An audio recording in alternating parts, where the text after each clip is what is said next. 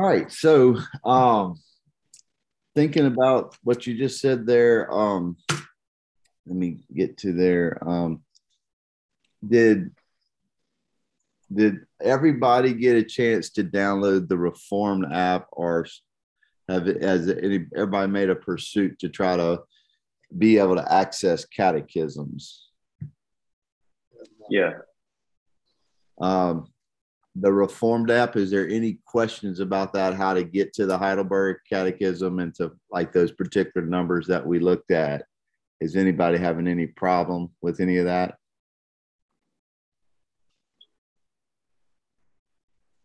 Okay. So if that's a no, let me just spend a few moments asking, because these ones that I sent actually fit with our text. I believe, I don't have my notes in front of me, but I believe it was 83 to 91 or so. Let me see if I can get that in front of my eyes there. Messages, Zoom. So 86, is that the 83 to 91? Yeah. 86 to 91. All right. Yeah, 83. So they put them in the Lord's Day, and what's neat about the Heidelberg Confession, and all of them are very similar, but what's neat about it is that it does, that's probably what got my attention initially as we were starting the year, is the fact that it does it in what they call Lord's Day. It's 52 Lord's Days. And when, you know, I don't think this app that you have actually has the Lord's Day. I could get you some of that if that was needed, but I did put it in the text that these Lord days were day 31, 32, and 33, and they were grouped like that. Day 31 was 83 to 85, day 32 was 86 to 87, and day 33 was 88 to 91. And so when you think about, I just call it paragraph thought or concept thought. When you think about it, if we were to look at 80, let's say like the first one, 83 to 85, it has a flow with it. It says, what are the keys of the kingdom of heaven? And the way the app, you know, if you looked under the catechism, it should maybe when you first open it, not show the answer. So you have to hit the button that shows the answer. And then there's a place where you can hit the button to, well, they'll actually already show you the scriptures that they have down below to try to support the reason they answer the question that way. But the first three says, what are the keys of the kingdom? And it explains that to be, in the answer, it explains it to be the preaching of the holy gospel and Christian discipline towards repentance. And so those are two simple things that it's focusing in, that this opens the kingdom of heaven to believers and closes it to unbelievers. So kind of the basic idea that if you're going to be defiant and walk in sin and not repent, that the graces of God are going to be closed up to you. Also, if you're not hearing the preaching of the gospel, or you're not sharing the gospel, that in those kind of things that it's going to be closed up to you. So if we're going to have a good, fruitful relationship with the Lord, we have to focus in on the gospel. We have to share the gospel, and we have to be honest with where we're at with our sin and walk in repentance and pursue sanctification and those kind of things. So just big overview, 83, then 84 does a little more explaining. It asks the question, how does the holy gospel open and close the heaven? And 85 does the same thing with the second point. How is the kingdom of heaven closed and opened by Christian discipline?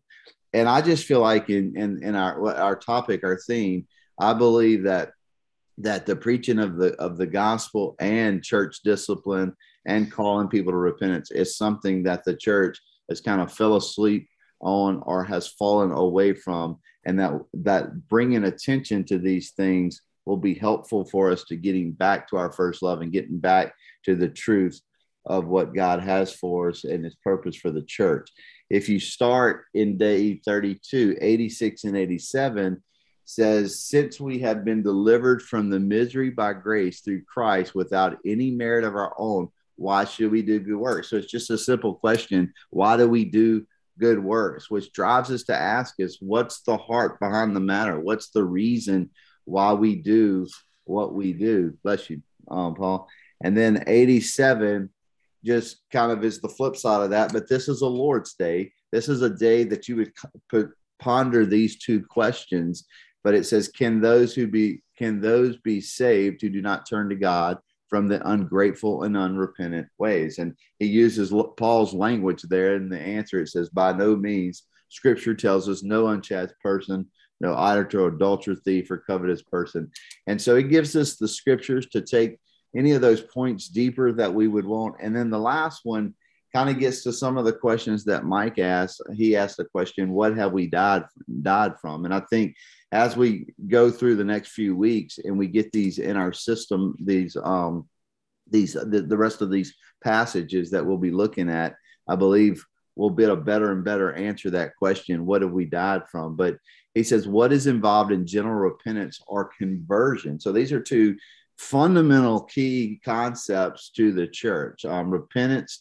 Without repentance, we're not being sanctified. We're not conforming into the image of Christ. We're not putting to death our sin. But he also says, or conversion. He's putting the two together. So to be born again, to be a new creation. There's Mike. Let me let him in. So he says the answer for this one for 88 is two things, the dying away of the old self and the rising to life of the new. Good morning, Mike. Morning. That's all right. We're just, most everybody had their app, but we was just looking at those questions. We, just kind of skimming over those Heidelberg Catechism questions. And we had went through day 31 and 32, and we were on day 33, which is number 88, what is involved in genuine repentance and conversion. And we had talked about, you had mentioned last week, what did we die from? And the answer to this question says two things that is involved in genuine repentance or conversion is the dying away of the old self and the rising to life of the new. And it gives some passages there.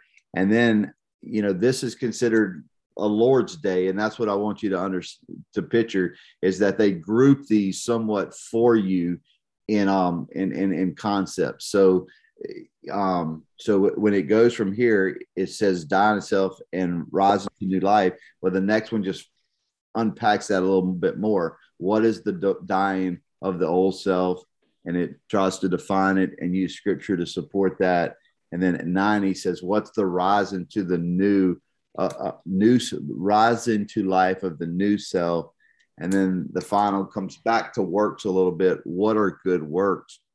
The answer real quickly is only those which are done out of true faith, conform to God's law, and are done by God's glory, and not those based on our own opinion or human tradition.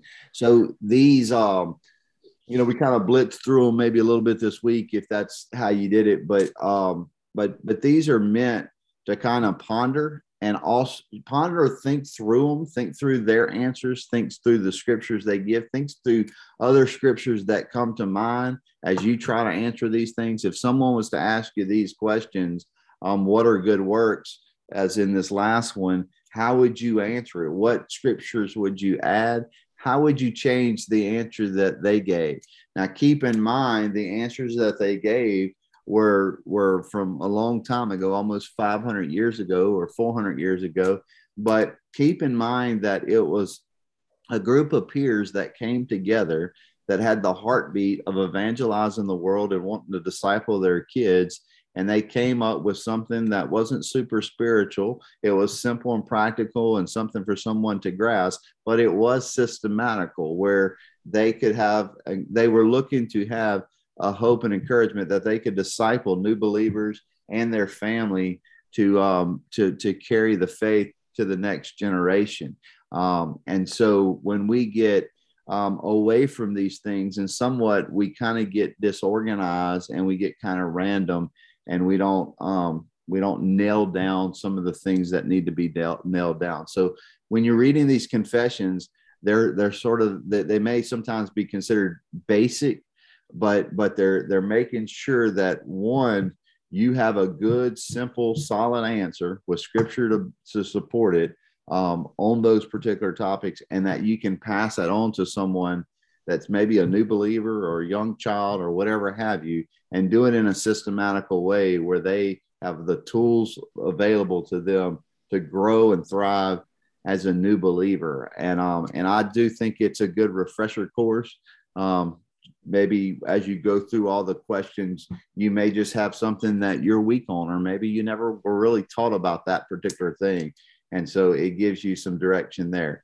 I like the idea that as we are doing this together, if you come to a question as you're reading a catechism, it's just simply you say, hey, look, Heidelberg Catechism, question 86. I don't get this one. What do y'all think about that? I'm wrestling with that. So it gives us a framework as we're reading through this. We can simply, have dialogue on that. So anybody, any questions, thoughts, or comments on what you were able to explore with that?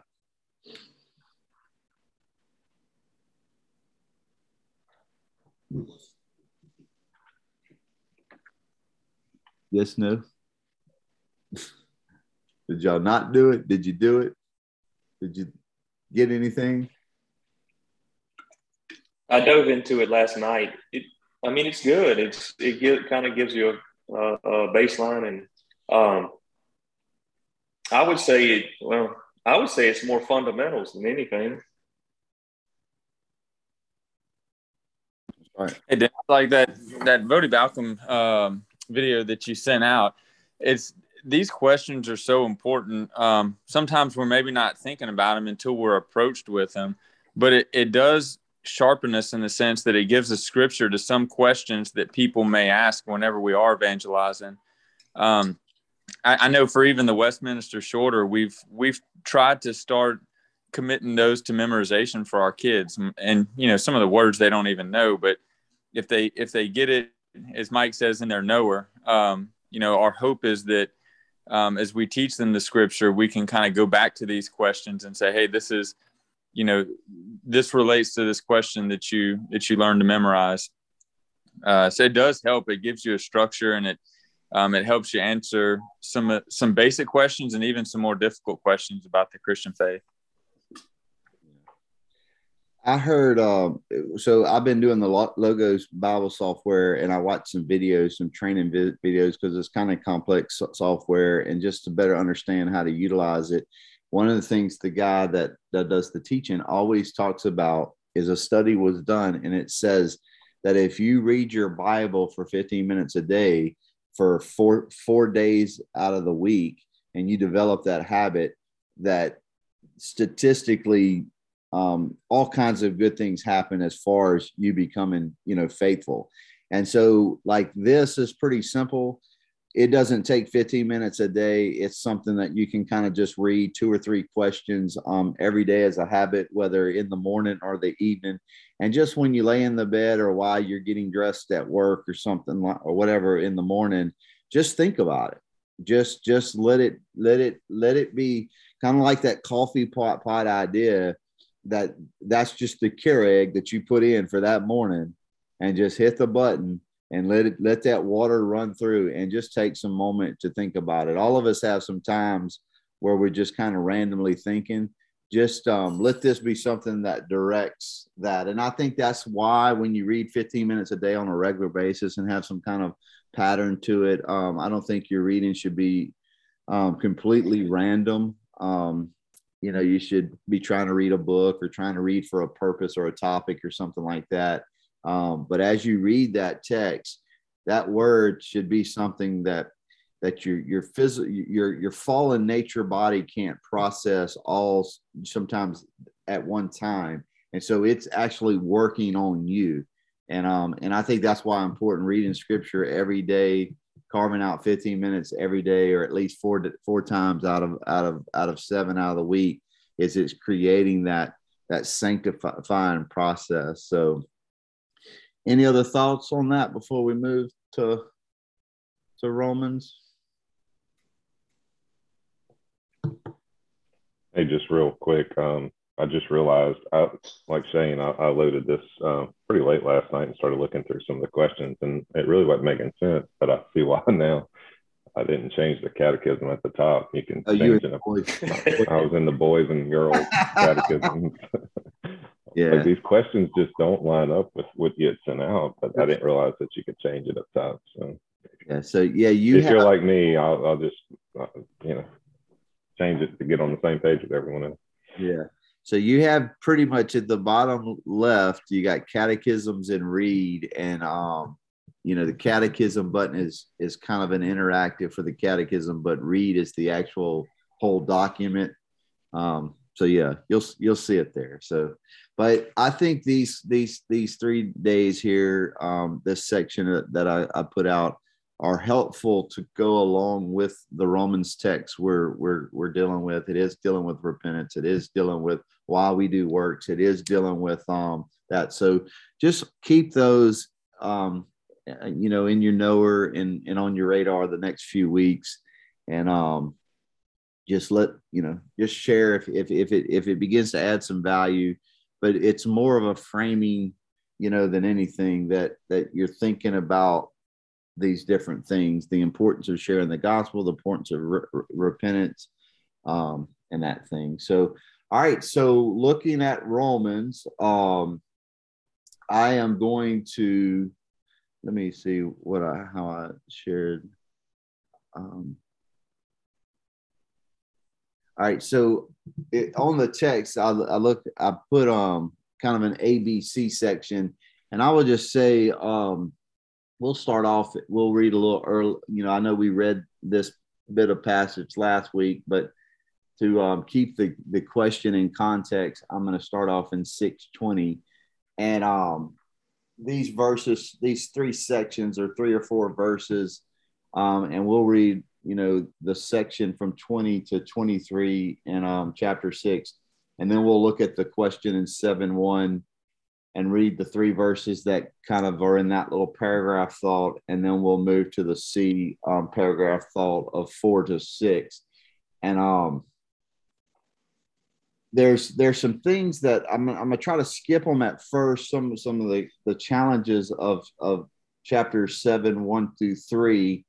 But we will come back to that, but I want us to, the reason I want us to kind of focus in on what chapter A and chapter C, or paragraph A and paragraph C, have to say, is because I believe both of them give a little bit more clarity where there is some lack of clarity in that little paragraph B section. So I think these three paragraphs, it's important to see how they work together, to clear up any confusion that may be found in paragraph B. And so, like I said, I'm gonna read A, we'll kind of go through B kind of quickly and hit C, and then we'll kind of just come back and look at any maybe challenges or questions or confusions that were established from B. I know just going into it, I asked the question, who is the woman in the story, which would be paragraph B. And who is the first husband, the second husband. So those are kind of the things that we'll kind of closely look at and try to dissect a bit. So starting in Romans 6, verse 20 says this: for when you were slaves of sin, you were free in regard to righteousness. But what fruit were you getting at the time from the things of which you are now ashamed? For the end of those things is death. And so this is a paragraph about the negative. And in 22, he moves kind of to the positive. He says, but now that you have been set free from sin and have become slaves of God, the fruit you get leads to sanctification, and it's in eternal life. And then the famous Romans Road verse there, for the wages of sin is death, but the free gift of God is eternal life in Christ Jesus our Lord. I know Jeff pointed out that, wages and gift is something different. So here we do see the concept of what we earned was the wrath of God from our sin, but what we get as a gift is eternal life in Christ Jesus our Lord. Some of the key words of that a paragraph there is, he says in the negative section of it there, he says, for when you were slaves of sin, and then he says, but now that you have been set free from sin in verse 22 and have become slaves of God. So he's talking about this transition from being an actual slave to sin, bound by sin, sin reigning over your life, to being set free from that. He also uses the word in fruit in verse 21. He uses it in the sense of, but what fruit were you getting at the time from the things of which you are now ashamed? You know, he had said previously to that, he said, when you were a slave of sin, you were free in regard to righteousness.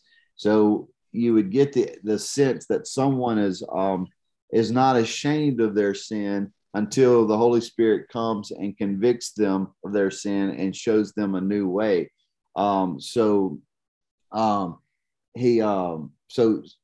then he says in verse, after the slaves of God in verse 22, he says, the fruit you get leads to sanctification and to its end, eternal life.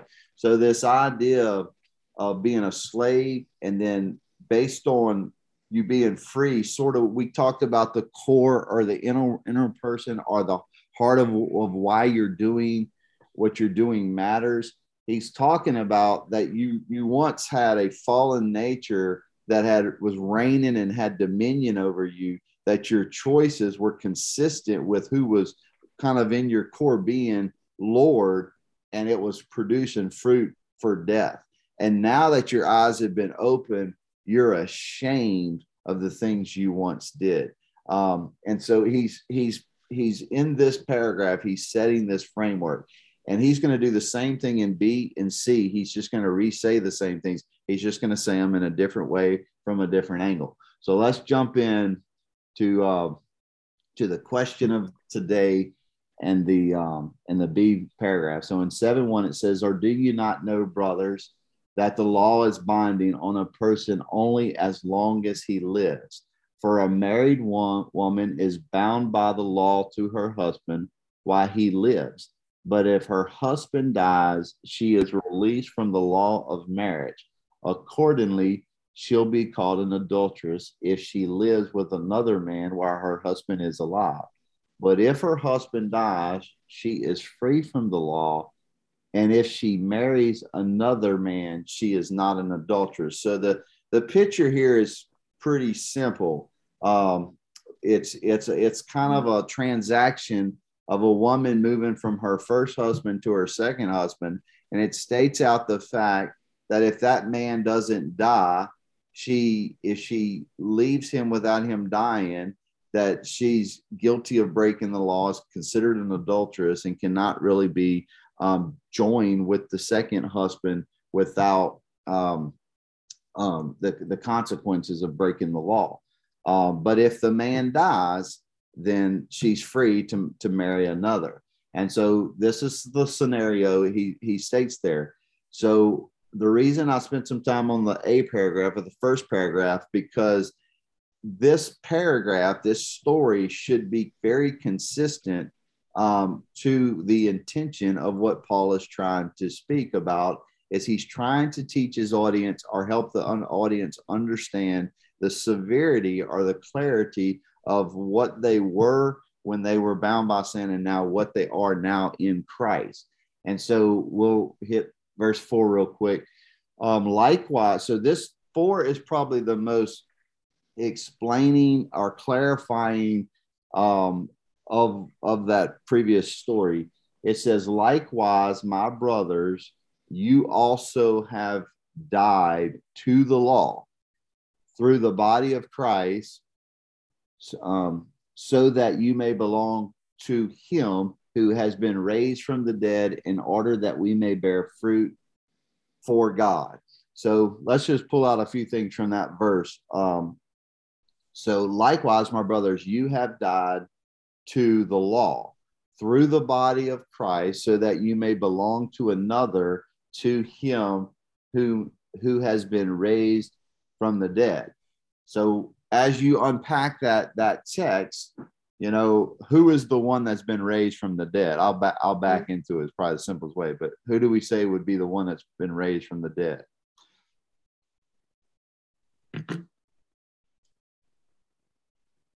That would be Christ. Jesus, yeah. So would we make the connection that he's the second husband? Yeah. Okay.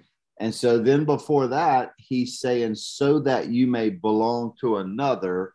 So this is the idea. This is kind of pulling from why he told the story. He's saying this woman cannot be joined from a, let's just say, a bad husband to a good husband, or from the first husband to the second husband, unless he dies.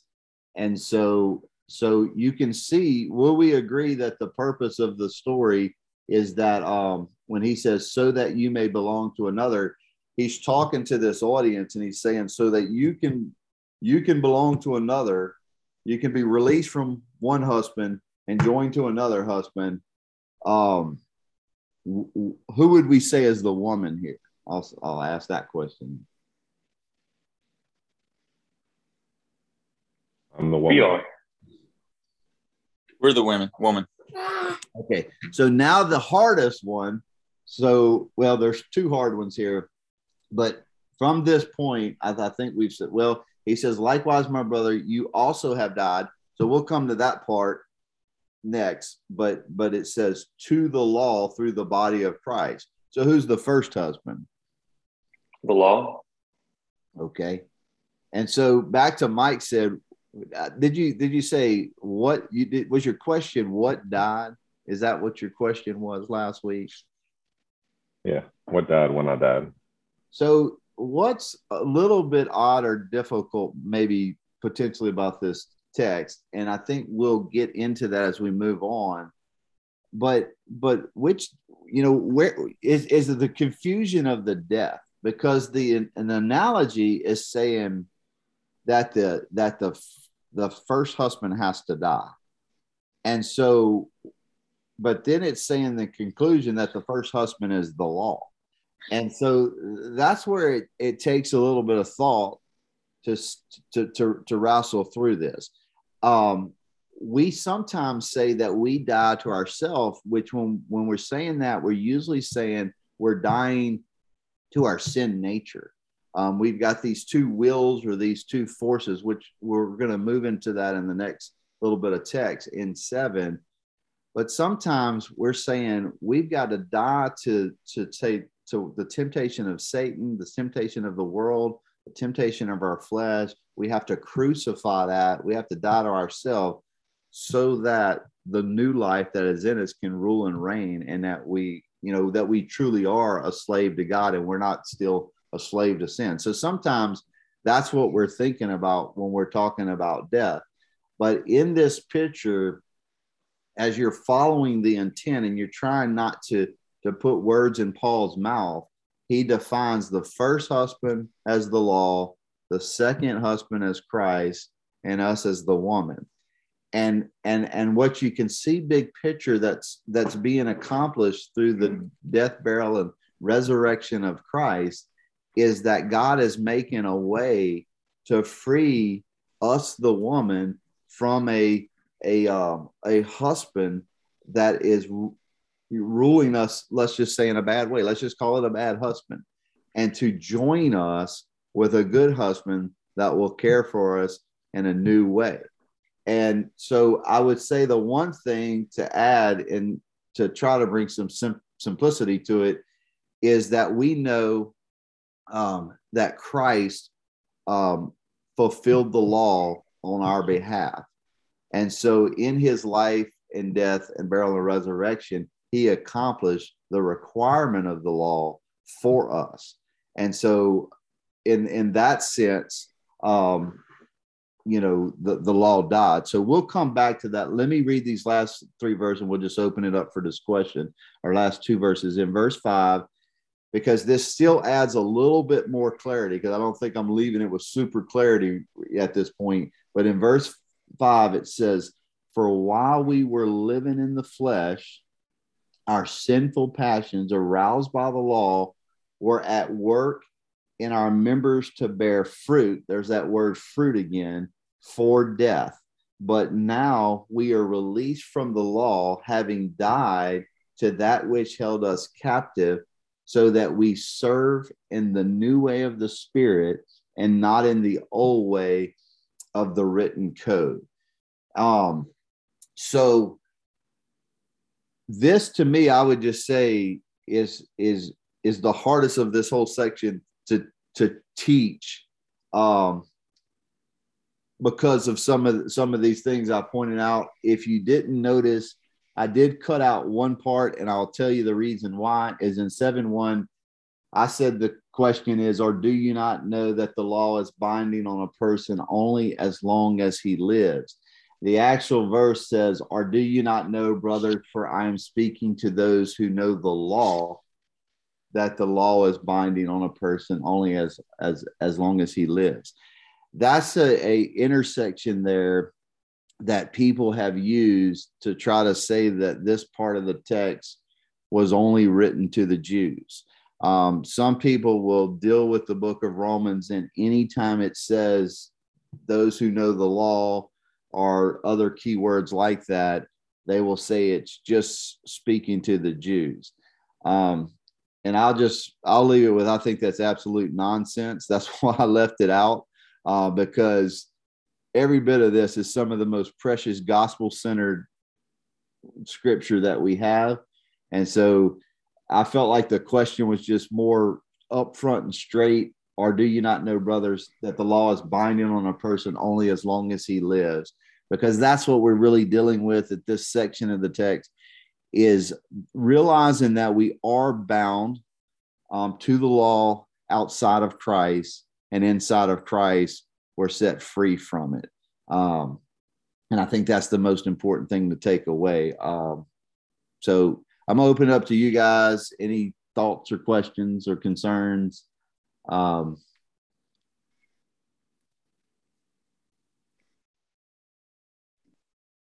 you're on mute. I don't hear you, Paul. All right. When I read this in the past, it kind of made perfect sense what he was trying to get across about, we're no longer under the law, we're under grace now. So I never really had trouble with that. But when you ask that question in the text, who is the first husband, who is the second husband, who is the woman, I started kind of thinking through it. It didn't really make sense because, obviously the new husband would be grace through accepting Christ. But the law hasn't died. The law, Jesus says no jot or tittle of the law will be changed. So the law's still there, and it has its purpose to convict sinners of their unrighteousness and point them to Christ, the new husband. So I was like, well, man, it doesn't really make sense if I try to attach certain things to this, other than maybe that the first husband is our old man, and the second husband is our new relationship with Christ. So I said, all right, well, I'm going to have to pull out some commentaries and just get some different backgrounds on it. And pretty much everything I read in several different commentaries said it's really not supposed to be a direct illustration type analogy. It's supposed to be just an example that leads you to what I already kind of got out of reading it the very first time years ago. So you can't really necessarily attach a perfect illustration of who the old man, who the first husband, second husband, things like that. But it was just a well understood example of, we are no longer bound by the law if we're in Christ, we're in grace in the new covenant now. So. Yeah, I think that verse 4 where it says, so that you may belong to another. I think, why there's a little, questions there, I think that's the main thrust of what he's trying to get through with his analogy.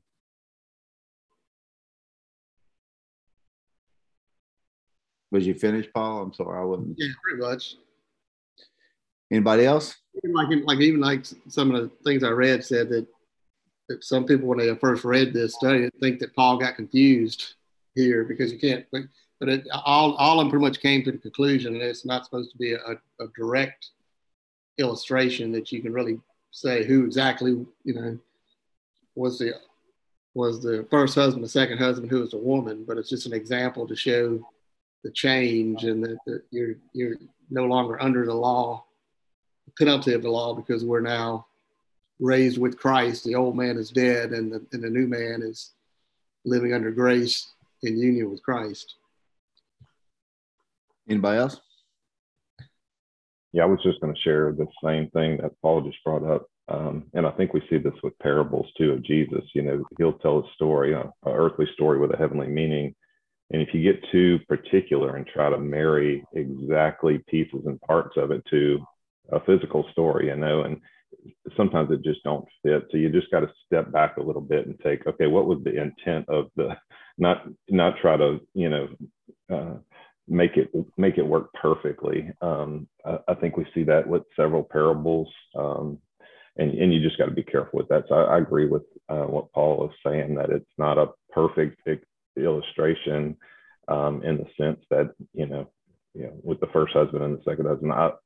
I think in summary, you can say that the first husband is your relationship to the law, or your covenant to the law, versus your covenant to Christ. Or, you know, I think before this, it talks about you being bound, right? Like it's you're within this covenant, or you're bound to something. And the, you know, by default, we're bound to the law. And then when that death happens, it's not that the law died, it's that our relationship to the law died. Then you can be married to another one, which is our relationship to Christ, our covenant with Christ. Right. So that's what that's a good way. Because I'm saying we're actually, and if you try to do an illustrative analogy, we're kind of the woman, and then the husband is two parts of us, the new nature and the old nature. The old nature, the sin nature, is bound by the law, has died. Not the law hasn't died. And then our new nature has been brought on here, like risen up. You know, our old nature died, our new nature was risen with Christ. So it's almost like you can fit, if you're trying to make a direct illustration, you know, we would be all part of those, the wife and the two husbands, all kind of fit in with us, and Christ and the law fits into those as well, the husband part. So it can be confusing if you try to break it apart like that, but the meaning has always been pretty clear to me. Yeah. I think another example too is where Jesus said, you can't put new wine in old wineskins. You know, the new wine needs to go in new wineskins, because there was a fermentation process that would happen, right? That if you put new wine in a new wineskin, that fermenting would happen, which would cause some expansion, right? It would have this hardening effect to stretch that wineskin to its limits. But then if you took that old wineskin now and tried to put new wine into it, and it went through that process again, it would expand and it would burst, and both the wineskin and the wine would be ruined. So, you know, I've heard it said that the law versus grace, or the old covenant versus the new covenant, if you try to mix those together, you're going to have a problem. And I think we see that with Galatians, right? That as someone comes to Christ, because we're good about that, like come to Christ. And then if we're not careful, what we try to do is put people back under the law. That's what was that, Acts 15, I guess, the big debate that happened. Galatians, you know, don't try to finish what was started, finish in the flesh what was started in the spirit. Just that whole argument that is consistent throughout the New Testament. We see that, and you just got to be very careful to put the law in its rightful place and put the new covenant of grace in its rightful place, and not mix the two together. What you think, Jeff? You got anything, or are you busy? You might be busy. Well, I'll highlight one more line from what just listening to you. You know, he says in verse 4, likewise, my brothers, you have died to the law. So this relationship to the law, and I think that's what one of you said, you have died to the law through the body of Christ, And what's not said there that I think makes sense is we want to bring to the equation that God, that Christ accomplished the requirement of the law on our behalf. And he, because he says, so that you may belong to another, to him who has been raised from the dead. So the purpose of the analogy is to show you how you were once bound to a particular husband that you needed to be set free from and joined to another. And so in that verse, he's, you know, if that law is your husband, if that's the only way of righteousness for you is to accomplish that law in its fullest extent, and you can't do it, you're bound to sin and death in that situation. But if Christ comes along and accomplishes that law on your behalf, and so I don't know if your wordings are any different, but mine actually says you have died to the law through the body of Christ. So it's not saying that the law is dead. It's that, you know, and I think that was the word we used, or one of you did, is that your relationship to that first husband has died so that you can be joined to another relationship and a second husband. And that second husband accomplished the requirement of the law for you. That's right. Yeah. One other thing, but it's just not a direct analogy, because in the second part he says, brothers, you have died. And in the first analogy, the one that died was the husband. Right. Well, we're not the husband, though. I mean, we're not supposed to be the husband here. But like you said, it's a relationship. So like I said, it's I think it's clear to all of us what he's saying here and what you just said, but I think it's tricky sometimes when you ask those questions that you asked in the first part. It brings up good conversation, but it doesn't really match up perfectly because it's an example, not a direct analogy. Right. So. But like I said, in what we're doing, this is the most challenging, but this is a transitional piece. As we move into the next one, you know, because for me, in one sense, just logically, I thought that the first husband would be the sin nature, and then you get a new nature. And so he's clear that that's not what he's addressing here. He's addressing the law, not the sin nature, but what he's fixing to get into is the sin nature. And so it'll all tie in as we continue down through this journey. But I got to get off, y'all, because we got a thing at breakfast at church. Okay. I'll listen to the podcast and get the rest of it. Okay. Brother, appreciate you. Yeah, it's good stuff there. Y'all have a great week. You too. Okay. Like Jeff jumped off too.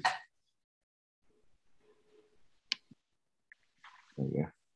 But any final, well, he's jumping back in. Let's see. Jeff's jumping off back on. Let's see if he gets back on. But yeah, I think that was most of what, let's see, he's still, so just any final thoughts, see what Jeff. Hey, Jeff, you there? You got any thoughts? Just listening in? Yeah, just listening in. My internet's kicked me off a couple times. Sorry about that. So you got anything, Shane? What did we? Make it muddy? Did we make it? Yeah, no, I was thinking about what Mike said with the old skin and new skin, and you know, verse 3.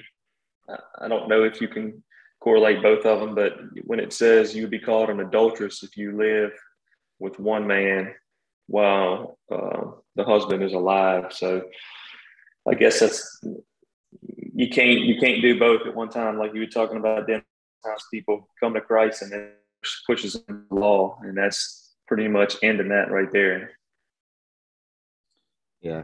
Well, what I'll ad lib a little bit and just give you a little bit of what really touched me is I'll just give you a quick story, and it's not going to directly relate, but there's a reason why he used husband. I mean, we don't fully understand that culture, and it is, but I'm going to tell you this story. As I was studying this the other day, and I just felt like God spoke to my heart, and maybe it'll be helpful to you because we're all fathers and husbands.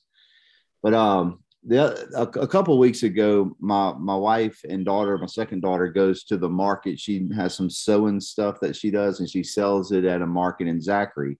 Well, my mother-in-law, I think most of y'all knew, hurt herself and had been down in the bed for a while. She messed up her back, falling and stuff like that.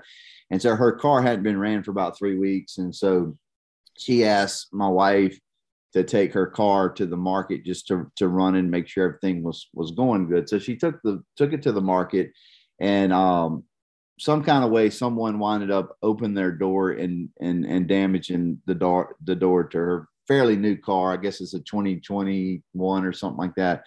But anyway, the person came and found out whose car it was and told them, you know, hey, I did this, you know, I want to make it right. Well, my wife was handling that, and one thing led to another. She went and got a quote, and the guy said that was too expensive. He wanted her to come to Baker, which we're in Denham. That's 30 minutes there, 30 minutes back. And she said, I live in Denham. I just come on Saturday.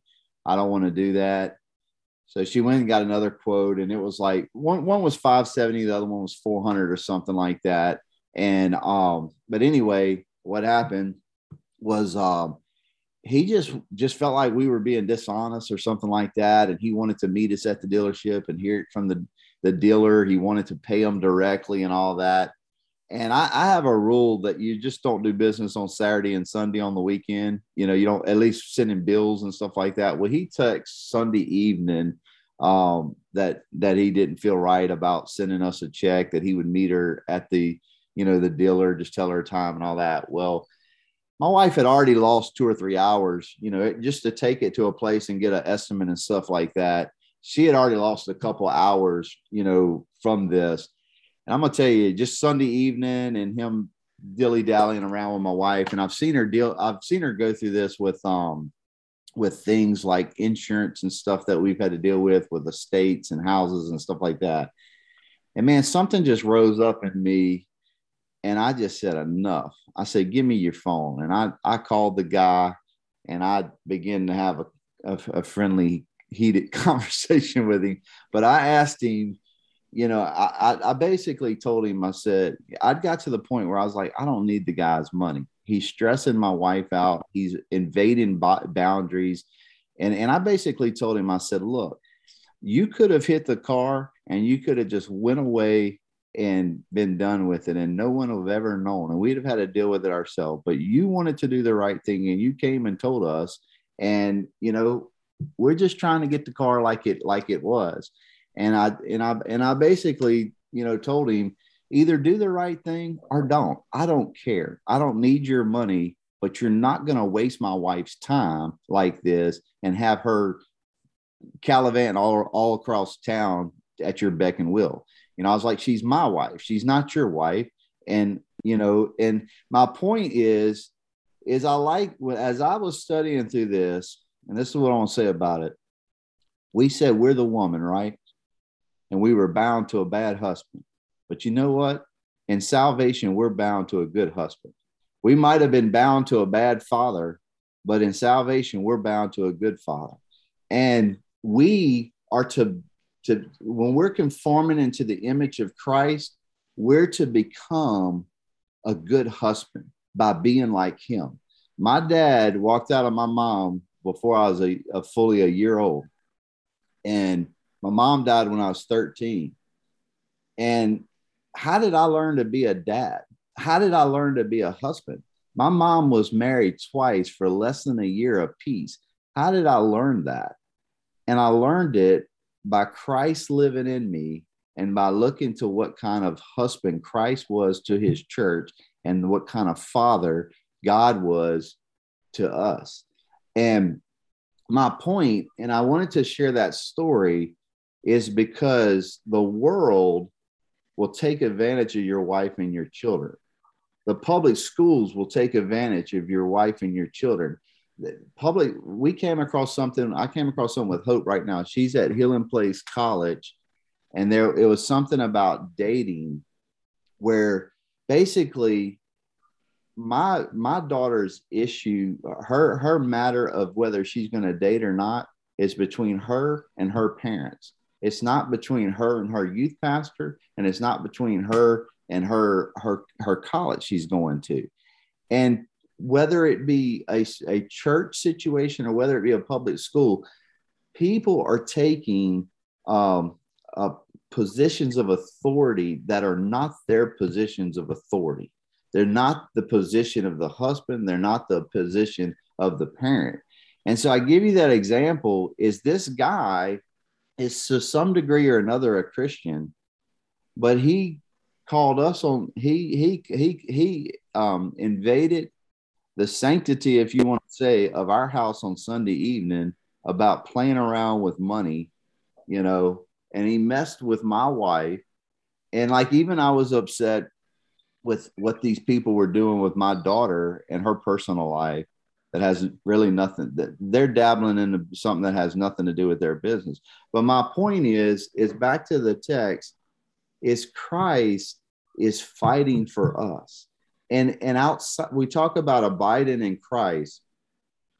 When we get in Christ, he is defending us from the devil. And I guess maybe one other point I'd make is this. We say that we fight against the devil, the world, and our flesh. And I think probably the biggest force is not the devil and it's not the world, but it's our flesh, because we accuse ourselves. As we get into the next part of the law is a mirror that shows you that you're not perfect.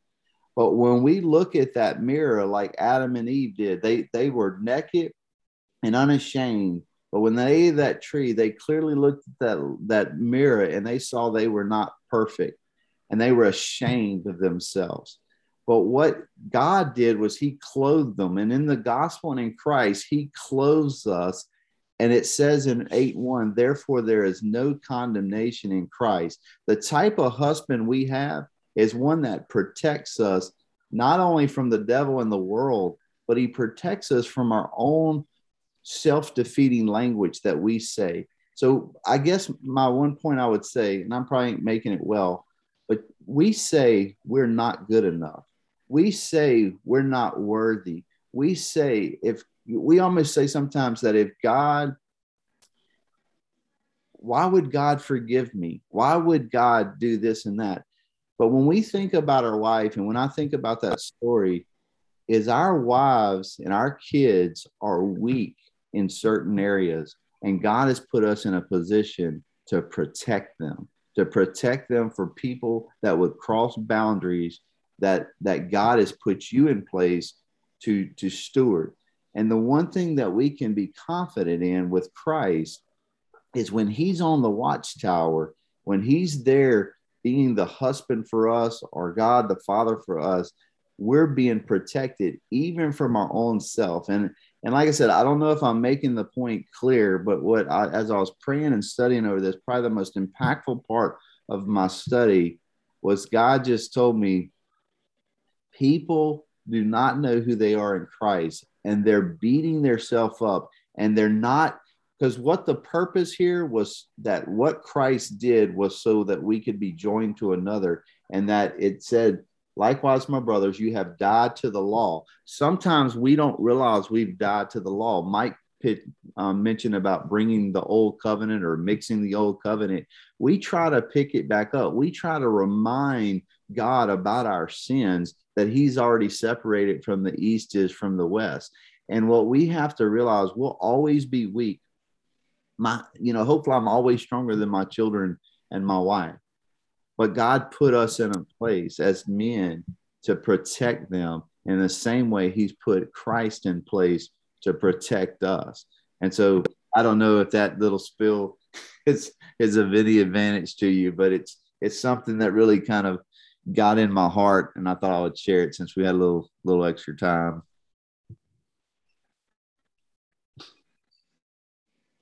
Good stuff. Yeah. All right. Who opened us in prayer? We did open in prayer, huh? Yeah, I did. Okay. Mike, you want to close this? Sure. Father, we just thank you for this day, Lord. We thank you for how much you love us. Thank you for your rescue plan from delivering us from what we were previously bound to, God, and